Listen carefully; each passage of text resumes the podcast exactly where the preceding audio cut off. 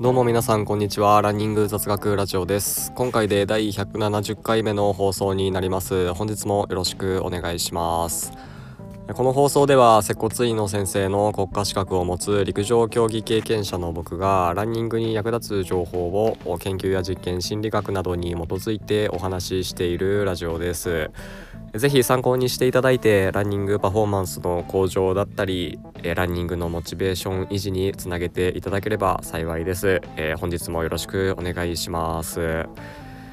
えー、今回はですね、えー、トレーニングの原理原則について、えー、お話ししていこうと思います。えー、結構これはググると出てくる話ではあるんですけれども、まあ、なかなかランニング初心者の方だとかトレーニング初心者の方っていうのはあ、まあ、ちょっとわからないこともあると思いますので、えー、それの参考になればなと思ってお話しさせていただきます。えー、まずですねトレーニングの原理ですね、えー、これが3つありまして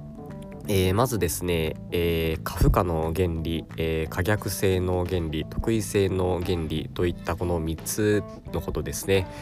でか、えー、過負荷の原理というのはまあこれは読んで字のごとくなんですけれどもまあ高い運動負荷をかけないと筋力は増大しないということですね、えー、まあ当たり前のことなんですけれども、うんまあ、このトレーニングの原理原則は当たり前のことをね、えー、述べてるものなんですけれどもね、まあ、それをしっかり理解した上でやっていきましょうっていう話ですんでね。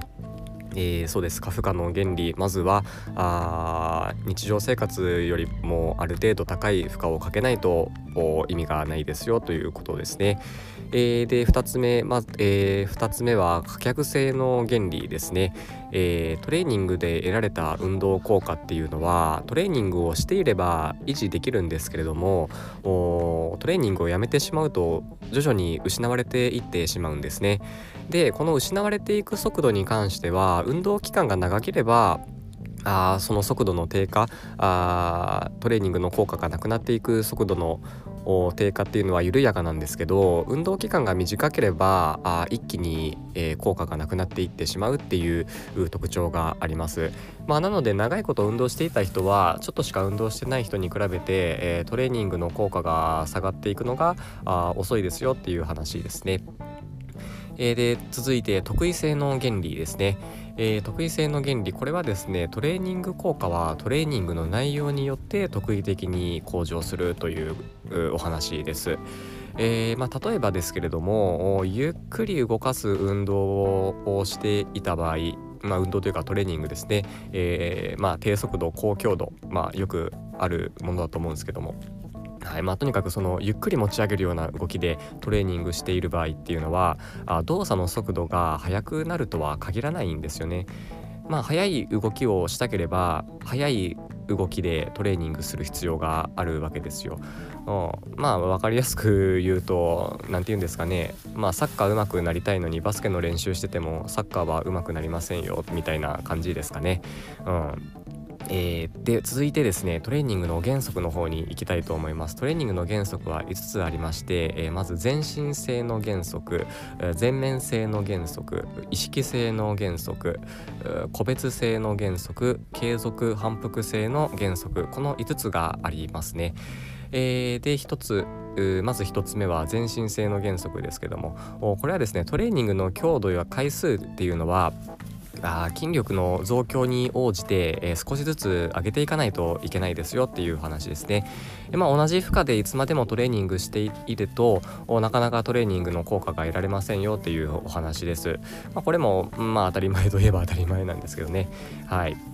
え、で続いて全面性の原則ですね、えー、これはですね目的に応じた筋力の要素を向上させるには他の要素もある程度向上させなければならないというお話ですね、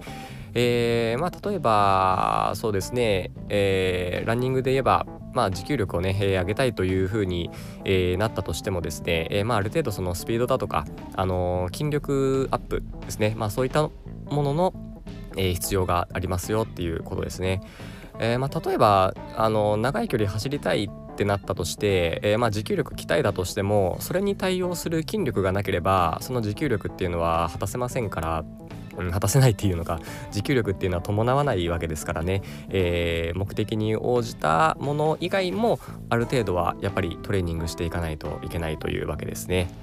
えー、で続いて意識性の原則です、えー、行っているトレーニングは何を目的にしているかっていうのを意識しながらやるとトレーニング効果が高いということですね。これよく言われますよね。筋トレなんかしててもここの筋肉を使ってるよって意識しながらやると筋トレの効果が上がるなんていうのは言われると思うんですけれどもまあそういうお話です。でこれについては逆に気をつけていただきたいのはあのその意識性とかあのそういうのが高すぎると逆にパフォーマンスは低下するんでちょっとそこだけは気をつけたいとこですね。あまりこう意識のしすぎとかは逆効果です。で続いて個別性の原理ですね、まあ、これはもう読んで字のごとく年齢性別、まあ、個人の状態に合わせてですねトレーニングをする必要がありますっていうお話ですね、えー、まあめちゃくちゃベテランの選手とかね経験者の選手と初心者の選手っていうのはあやっぱトレーニング内容は全然違いますんでね、まあ、人それぞれに合ったトレーニングをする必要があるっていうお話です。えー、で最後ですね継続反復性の原則これも同じですけれどもね、えー、使わなくなる使わなくなった機能っていうのは、まあ、どんどん萎縮していってしまう弱くなってしまうのでえー、まあ、トレーニングの実施っていうのはま継続的に行う必要がありますっていうお話ですね。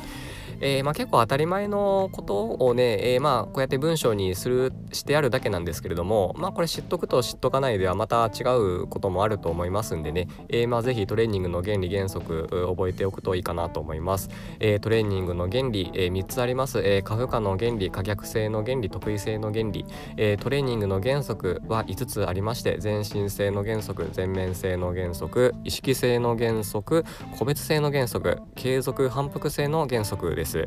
えー、ちょっと喋りながらだとなかなか 覚えられないかもしれないですけどもあの Google であのトレーニングの原理原則って調べると出てくると思いますんでね、えー、ぜひ調べてみてください。